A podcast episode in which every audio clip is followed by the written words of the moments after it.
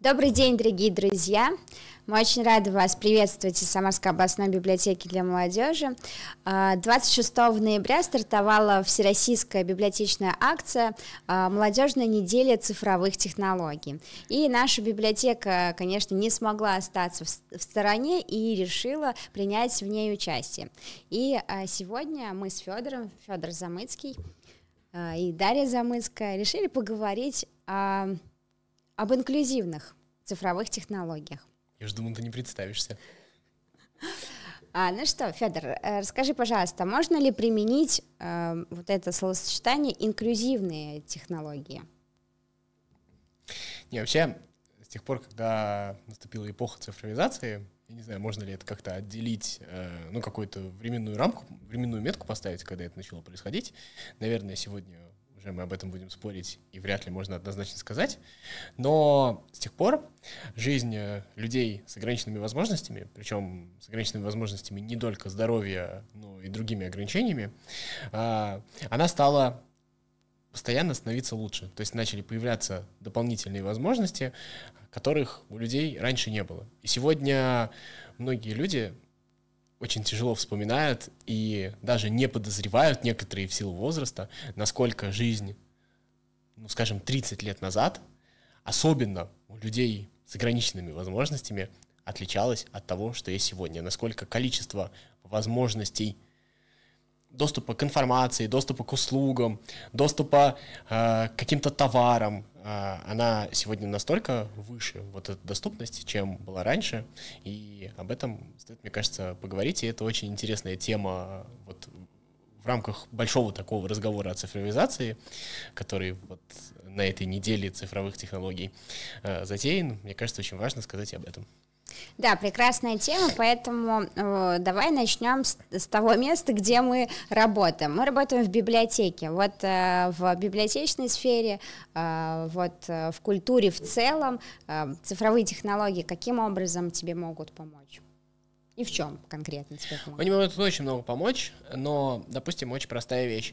А, понятно, что у многих библиотек есть дистанционное обслуживание, но понятно и то, что оно очень сильно зависит от того, насколько клиент, э, в частности клиент с ограниченными возможностями, далеко живет от библиотеки, и насколько та библиотека, в которой он получает услуги, ну, богата, так скажем, ресурсами.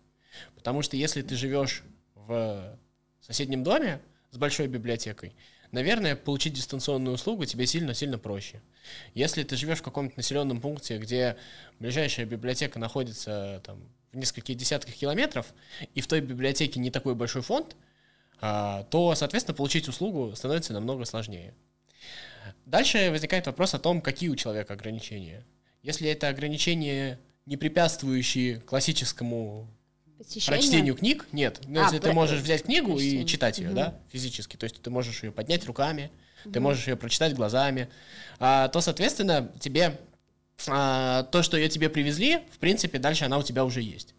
Если у тебя ограничения связаны с тем, что ты, например, не можешь читать, или читать можно по разным причинам, не только из-за зрения, есть и другие заболевания, по которым человек физически не может читать с бумаги.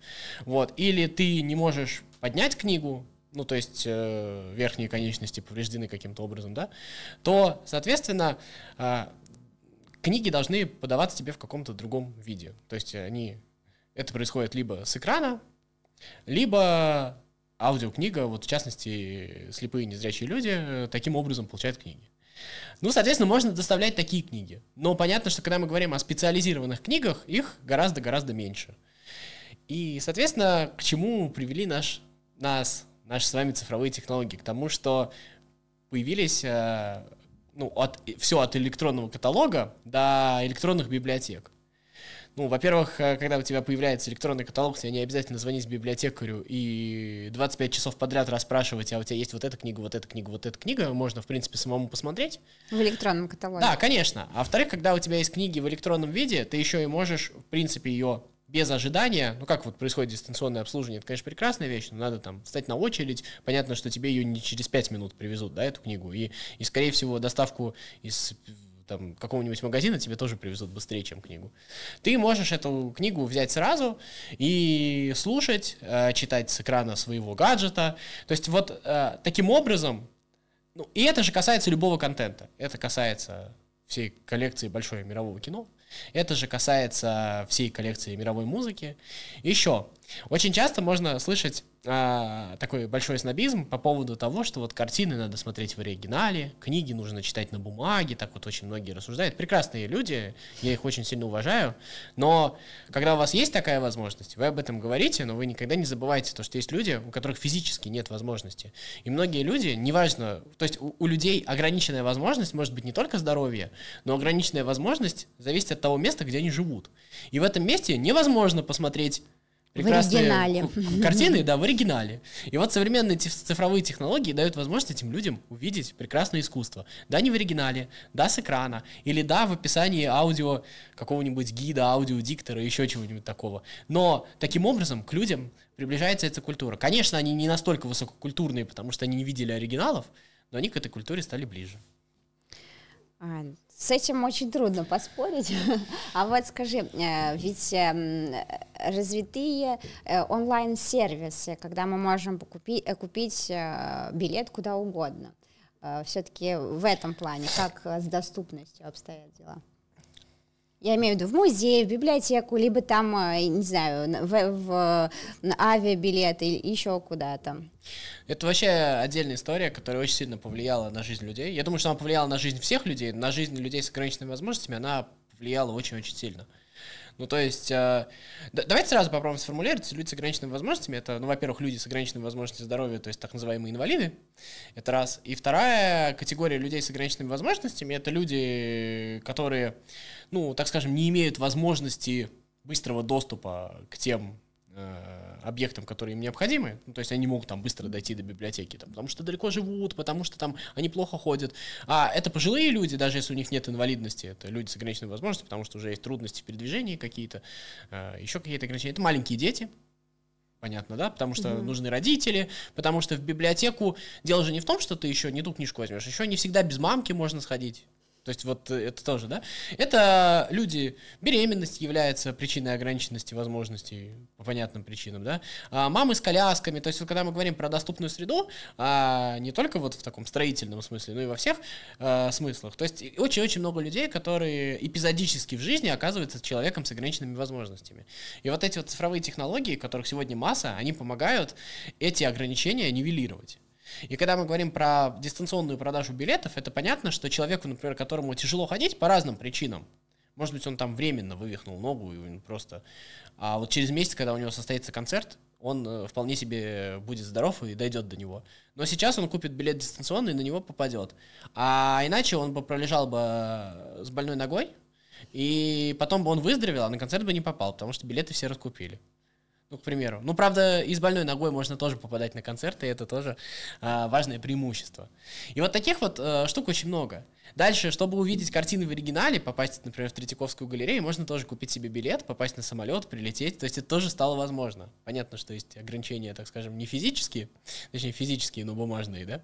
Вот. А, но, а, в общем-то, это все стало доступно. И все возможные электронные сервисы, а, они вот, а, они действительно инклюзивные, потому что они увеличивают количество людей, участвующих в этом процессе, увеличивают количество людей, которые Э, могут иметь доступ к культуре, увеличивают количество людей, которые имеют доступ э, к какой-то торговле, к каким-то каким услугам. И, соответственно, что такое инклюзия? Инклюзия — это включение, то есть как можно больше людей включается в различные процессы.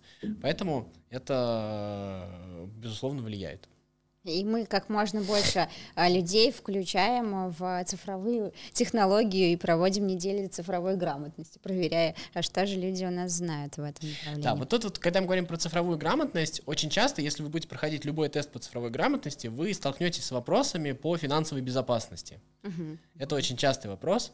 И вот здесь вот на самом деле то, что сделали инклюзивные цифровые технологии, очень тяжело переоценить. Ну то, что, то, что мы говорим, называем инклюзивными цифровыми технологиями, это очень тяжело переоценить. Потому что э, очень многие слабо себе представляют э, распространенный вариант жизни человека с ограниченными возможностями. То есть, когда ты ограничен в передвижениях, ты ведь ограничен, например, в доступе к своему банковскому счету. А это значит, что твоим банковским счетом пользуются те люди, которые живут рядом с тобой. Это, конечно, все прекрасно, у тебя могут быть хорошие отношения в семье, но, во-первых, не всегда так. А во-вторых, представьте обычную ситуацию. А, живет вот такой человек, ему там всячески помогает его прекрасная мать, у них прекрасные отношения. Но он захотел а, купить ей подарок, сделать сюрприз. Да, но ему надо сначала попросить маму дать ему денег. Она, естественно, спросит, на что тебе. Конечно, и сюрприз уже да. обломался. Сегодня, когда у тебя есть в своем телефоне банковское приложение и доступ э, к сервисам доставки, это гораздо-гораздо проще. И это просто элементарная вещь, которая делает жизнь людей счастливее. Счастливее будет и этот человек, его мама или другой любой близкий человек. Да и вообще, наверное, человек, а, который может распоряжаться своими деньгами, он более уверен. А своими деньгами, себе. всем, всем чем угодно своим, своими, своей личной жизнью, своими. А для понимания, что я вот э, учился в интернете для слепых, и когда у нас, э, значит, появилась только Аська, все помните, естественно, никакой доступности тогда вот этих приложений не было. Значит, переписываться с девчонками нужно было взять какого-нибудь чувака рядом с собой, посадить, и чтобы он тебе читал. То есть конфиденциальность была полностью отсутствовала. То есть это вот так вот работало. Да, хорошо, что прошли те времена да, с Аськами. Это вот, вот, это, я думаю, что со стороны это до конца не понять, а это, это ужасно на самом деле, когда человек не может полноценно распоряжаться своей жизнью, когда он не может физически иметь секретов. Это и вот то, что сделали вот цифровизация, это абсолютно великая вещь, и меня в обратном никто не переубедит. Угу. Ну, давай поговорим о, о работе, вот, например, э, каких-то там стриминговых э, сервисов, дистанционном обучении, насколько это э, сейчас уже по прошествии трех лет актуально, и насколько это будет актуально еще сколько-то лет. А почему трех лет это ты про ковид вспоминаешь? Да, да? конечно. А, Смотри, мы... Я сошлюсь на прошлый ролик. Э, у нас был ролик «Женщины в экономике». Мы делали где-то неделю назад, вы можете посмотреть в нашей группе. И мы там как раз разговаривали про то, что вот такие сервисы, там приводили пример, как, например, женщина, которая уходит в декрет, а раньше бы она просто выпадала бы из жизни, а сегодня она может либо работать дистанционно, иметь какую-то частичную занятость, получать дополнительный заработок, да, пусть небольшой, но получать, либо она сегодня может, например, поучиться, повысить свою квалификацию. Ага, то есть она то выпадает это вот классический пример, пользу, когда человек да? с ограниченными возможностями, на самом деле, ну не, она, безусловно, наверное, это будет, ну, как бы с точки зрения э, специалиста, наверное, некие потери будут, потому что mm-hmm. какой-то большой период времени без работы, он, безусловно, влияет э, на человека. Но э, потери будут меньше, а значит восстановление будет быстрее после этого. И это касается не только беременности, но и любого другого заболевания. Инсульты различные, различные тяжелые заболевания, переломы. То есть вот э, как вот раньше, да, вы что-нибудь сломали, попали в гипс, сидите в больнице или дома, ну, хорошо, если смотрите телевизор, можете за новостями следить. А сегодня вы можете полноценно знать, что у вас происходит на работе, э, решать какие-то вопросы. У многих работа, если она не связана там с, например, э, непосредственным физическим вмешательством, ну, да, если вы там, к примеру, не водитель автобуса, водитель, автобус водить вы дистанционно не сможете. Ну, к примеру, если вы сломаете ногу, никому этого не желаю, да, и вы, к примеру, работаете, у вас какая-то офисная работа, то часть этой работы вы сможете делать из дома. Вам не обязательно отказываться полностью от заработка, вы можете быть участником процесса. Вот, и это э, сегодня, э, я говорю, это очень сильно недооценено людьми, люди не представляют, насколько вообще качественно изменилась их жизнь, а она изменилась колоссально. Ну, да, с этим тоже очень сложно поспорить. А вот расскажи мне про а, игры.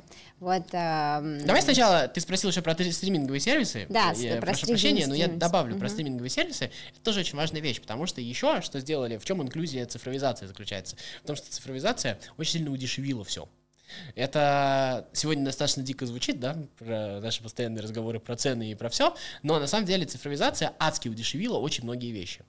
Например, если мы с вами вспомним, Э, ну, опять же, поговорим про те же цифровые библиотеки или про какие-то, когда мы говорим про стриминговый сервис, там про кино, про музыку, тоже сам, тот же самый принцип, что с книгами. Раньше ты либо идешь в библиотеку, берешь то, что там есть, э, либо идешь покупаешь там кино на видеокассетах, там на дисках, э, музыку ты покупаешь на, ну, понятно, на каких-то носителях, то есть каждый носитель ты должен покупать, это какое-то ограниченное количество контента. Сегодняшний стриминг, ну вот сколько стоит там, допустим, стриминговый музыкальный сервис? Ну, рублей 200-300 там, порядок цен такой. Чаще всего это еще и семейной подпиской. А, дальше, сколько стоит там какой-нибудь кинотеатр? Опять же, рублей 200-300. Часто, если ты его купишь с музыкой в комплекте и в семейной подписке, там выйдет рублей 300-400 на всю семью. Ну вот представляете, сколько фильмов на физических носителях по нынешним ценам можно было бы купить на эти деньги? Вам доступны тысячи фильмов, песен, миллионы. А, я не знаю, если еще немножко доплатите, то еще и будет доступно огромное количество книг в аудио, в текстовом формате, в каком угодно. То есть это настолько дешево, насколько мы даже себе не представляем. У нас вот кажется, что а, на людях наживаются вот все вот эти вот большие компании. Они, конечно, не всегда идеальные, эти большие компании, но то есть, э, еще раз, я вам объясняю, за 300-400 рублей в месяц вы и ваша семья имеете возможность сегодня читать все книги мира, слушать всю музыку мира и смотреть, пусть не все фильмы, там с онлайн-кинотеатрами немножко похожи, там надо их намного подписаться, чтобы иметь в виду, но э, смотреть огромное количество кино. Ну, и опять же, доступ в интернет, опять же, те же цифровые технологии позволяют и не платить за это, но об этом мы не будем говорить. Вот. И так вообще не надо делать. Потому что так, э, так удобнее. Ну вот.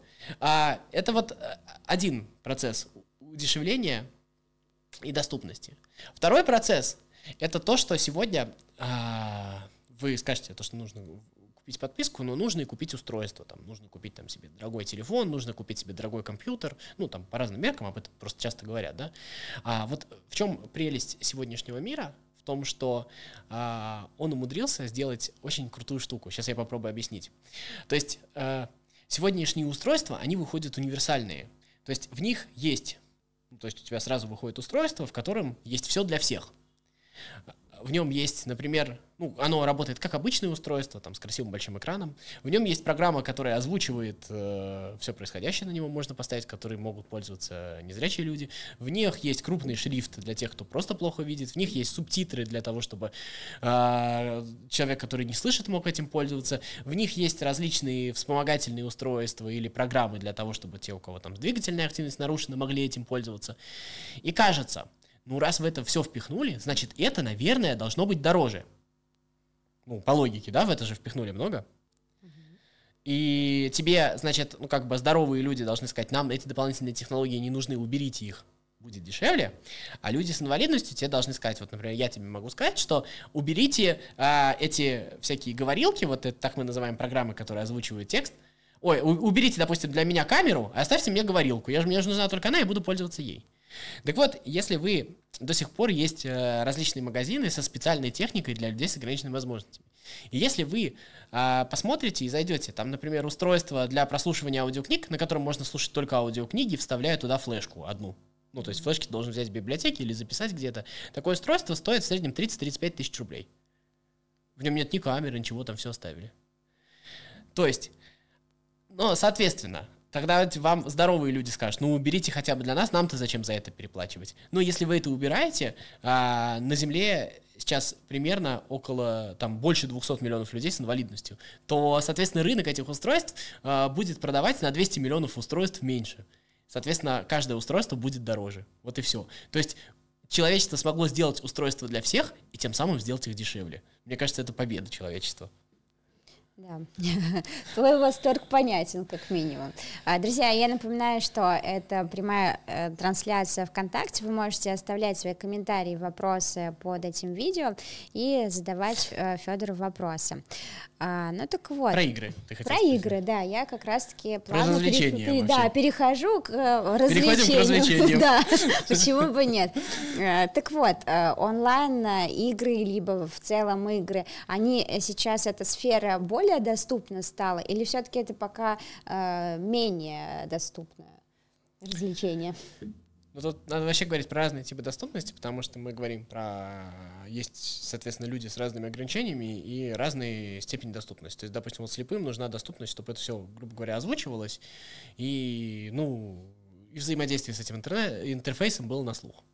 А, там условно людям с ДЦП, э, ну вообще с ограниченной двигательной активностью, им, соответственно, нужны какие-то другие опыты взаимодействия с интерфейсами. Я просто об этом не очень хорошо знаю, я могу говорить за себя. И, соответственно, ну, я думаю, что процесс сам, может быть, где-то отличается, где-то там больше есть такой доступности, где-то меньше такой, но в целом я думаю, что процессы похожие, поэтому я вот опишу, а они, скорее всего, будут ну, более-менее э, похожи друг на друга. Вот, э, что важно сказать. Э, вообще, доступность, она сразу не появляется. То есть э, нет такой технологии, которая по умолчанию, вот нажмешь какую-то кнопку, вот что ты сделаешь, и все станет доступным. А, то есть над доступностью должны работать не только, ну то есть сама программа, которая делает, допустим, для меня какие-то интерфейсы доступными, она не в состоянии сделать все доступным, все, все на что она смотрит даже вот в моем телефоне. Соответственно, э, разработчики тоже должны определенным образом постараться изменить свой интерфейс так, чтобы программа, которой я пользовался, могла этим считать. Ну и, соответственно, те, у кого там с двигательной активностью проблемы, у них там такой же принцип, просто другой способ взаимодействия с интерфейсом. Вот. А, но тут важно что? Когда вот появилась вот эта вот гонка, вот iPhone или Android, там, iOS или Android, вот всего этого, то там появилась очень важный момент. Эти две компании э, встроили сразу программы специальной возможности или универсальный доступ, у одних и у других это называется. И они не сделали специальных требований к разработчикам, но они дали разработчикам рекомендации. Сегодня есть такая штука, как гайды. То есть каждый разработчик, который захочет сделать свое приложение доступным, э, он может посмотреть эти гайды, либо от Apple, либо от Google, и а, они ему помогут. То есть для него написаны технические инструкции, как это сделать. Угу. Вот это очень важно. Ну, соответственно, Microsoft это тоже уже делает. Это третья большая компания, которая работает с интерфейсами. По сути, их вот три, да. Вот. А, соответственно, не каждый разработчик знает вообще, что есть такие люди. Потому что разработчики, они разные бывают. Кто-то там у себя вообще где-то разработал. Ну, некоторые разработчики, может, из гаража никогда не выходили. Вот. Э, это мемы про гараж. Вот. Ну, соответственно, а, и им нужно подсказать. И поэтому тут э, активность самих людей с ограниченными возможностями, она тоже важна. И тут цифровизация тоже помогает, потому что можно же им написать, можно как-то... Дать обратную как, связь. Да. Ну, если они не помочь. понимают обратную связь, можно какую-нибудь общественную компанию затеять, тоже так можно, да? Нет, подождите, а вот вы, допустим, банковское приложение делаете, вы хотите людям оказывать услуги, вы должны людям оказывать услуги на равных, разве нет? Конечно. Вот, это справедливое требование, и это, и это дает всем возможность. То есть э, всем стало легче, просто не всегда есть взаимопонимание, но к этому нужно постепенно идти. И, соответственно, вот эта вот доступность, она постепенно совершенствуется, совершенствуется, совершенствуется. Я могу сказать, то, что то, что было там 10 лет назад, то, что сейчас, это вообще несравнимо. Ну, то есть у меня сегодня есть вопросы по доступности, но это детский лепет по сравнению с тем, что было. Вот. А, и дальше, что нужно сказать а, про развлечения, про игры. Тут э, вся проблема заключается в том, что чем сложнее интерфейс, тем сложнее организовать его доступность. Ну, то есть, если у тебя текстовая менюшка, то, в принципе, написать программу, которая ее прочитает, это не так сложно. Тут программисты уже должны вступать. Но, но если мы говорим про, какую, про какие-то развлечения, вот интернетные типы игр, где есть уже более сложные интерфейсы, где прорисована картинка, как это все описать, не очень понятно. Как это все взаимодействие с этим интерфейсом сделать. И сегодня уже есть попытки. И попытки удачные. Сегодня уже на PlayStation в игры, выходят игры там с определенной доступностью. Они, конечно, доступны не на 100%. Вот там сейчас вот как с текстовыми интерфейсами было 10 лет назад. Там примерно то же самое сейчас творится. Но в целом этот шаг уже сделан. И, ну, во-первых, есть специальные игры. Но специальные игры нам не интересны. Я всегда говорю про то, что специальное — это плохое. Э, лучше то, что универсальное делается для всех. Mm-hmm. Вот, э, поэтому, мне кажется, название, вот специальные возможности, мне кажется, более неправильным названием, чем универсальный доступ, потому что вот тут вот отражается больше. Вот, а, и э, это раз. И тут еще нужно сказать, что э, текст, э, ой, доступность развлечений, она не только в играх, тут еще можно сказать про различный контент, то есть, э, допустим, сегодня есть такие понятия, как, ну, субтитры мы все знаем, да, там можно озвучить mm-hmm. звук, а, есть тифлокомментарии, то есть штука, которая озвучивает, например, кино. Сегодня уже в некоторых стриминговых площадках а, тифлокомментарии встроены по умолчанию, на русском языке только у Apple TV, по-моему, это происходит. То есть ты когда по умолчанию можешь включить дорожку с тифлокомментариями, это очень круто. То есть это дает возможность говорить тебе то, что а, ты можешь тоже посмотреть кино так же, как и все. Вот. Mm-hmm. А, ну и, соответственно, на различных мероприятиях тоже эти технологии используются. А, и от этого, на самом деле, еще раз скажу, выигрывают все. То есть понятно, что люди с ограниченными возможностями как от этого выигрывают, у них появляется возможность пользоваться благами цивилизации, и там, где люди получают удовольствие, другие люди, и они тоже могут получать удовольствие.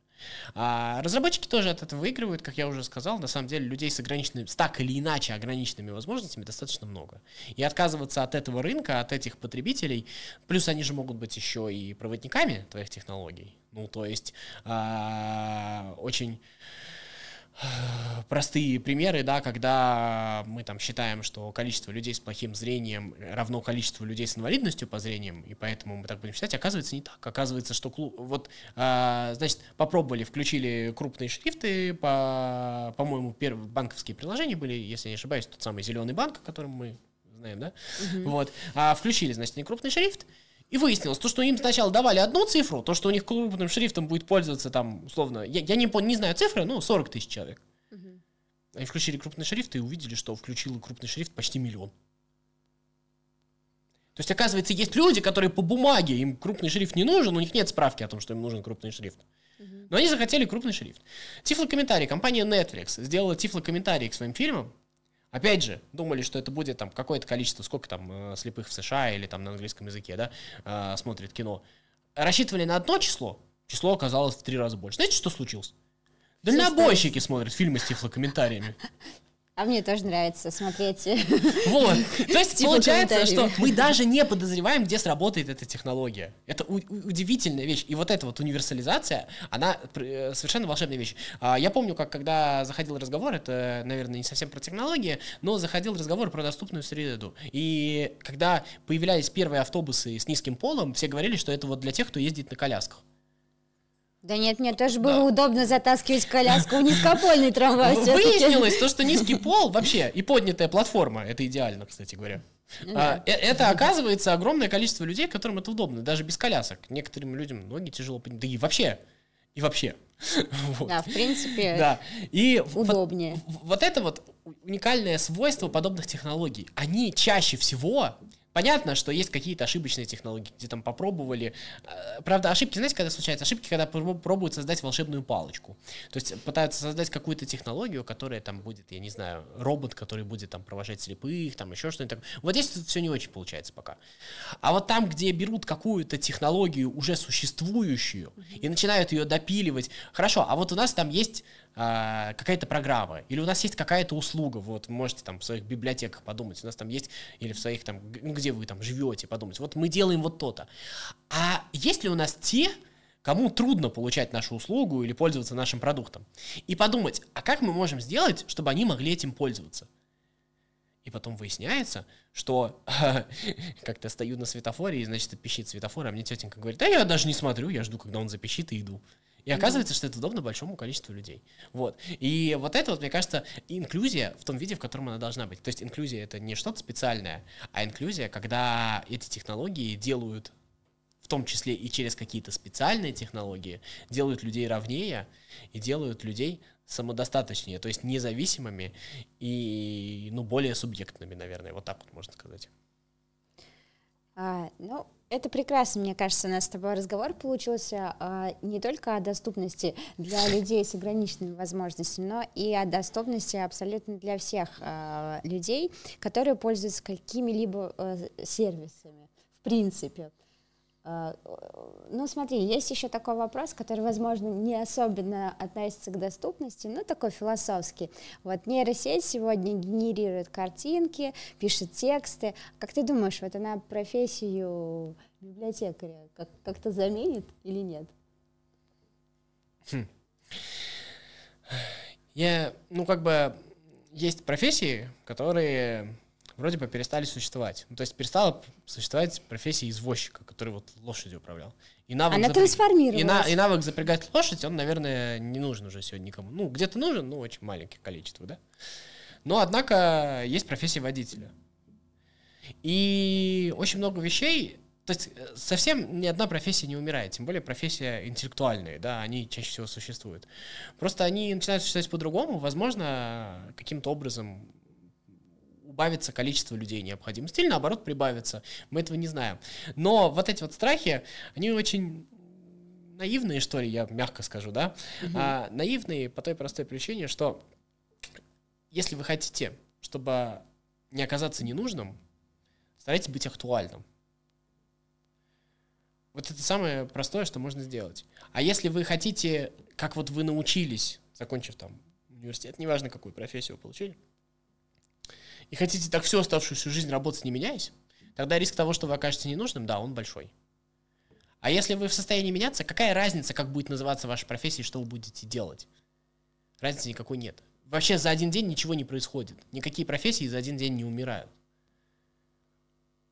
Поэтому вот э, один из э, преимуществ цифровизации это то, что она показала людям, то, что э, перестать развиваться это проигрышный вариант. Это стало настолько очевидно. Сегодня ты, если ты не развиваешься, ты проигрываешь во всех смыслах. В экономическом, в культурном, в просто по состоянию души, да, в духовном.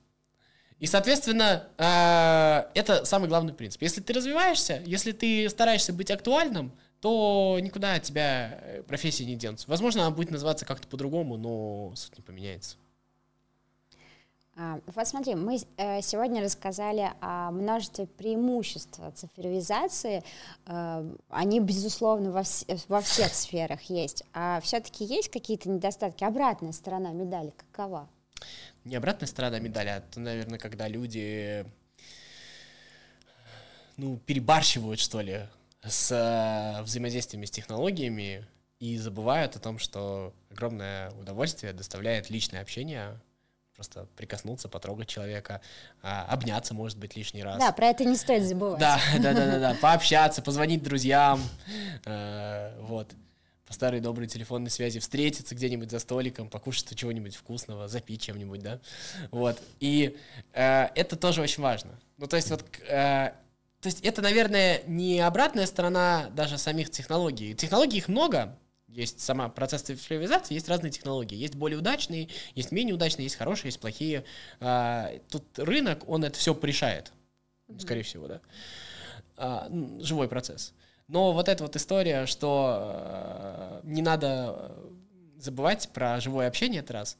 И второе, наверное, этого многие опасаются, мне кажется, зря, потому что достаточно быстро очевидно становится, что ты проигрываешь, но все-таки э, очень сильно, ну, как бы, э, нужно контролировать процесс. То есть э, нельзя держать процесс не под контролем. Пока таких технологий нет, которые будут там все делать за нас и которые не надо контролировать, но впоследствии, может быть, какие-то из них появятся, и нужно придумывать свою активную роль, то есть в этом мире технологичном быть субъектом, а не объектом чего-то действия.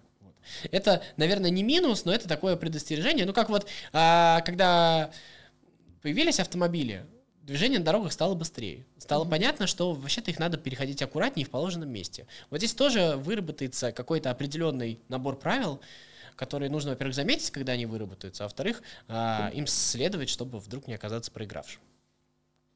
Ну что, друзья, в завершении, наверное, нашего сегодняшнего разговора стоит сказать, что еще раз повторю слова Федора, чтобы э, быть актуальным, современным, все-таки нужно изучать, вникать, э, социализироваться, в, в, встраиваться в эти технологии. Э, поэтому желаем вам чтобы вы были успешными, изучали, не э, оставались на одном месте. И э, до новых встреч! Самарской областной библиотеки для молодежи. Всем пока.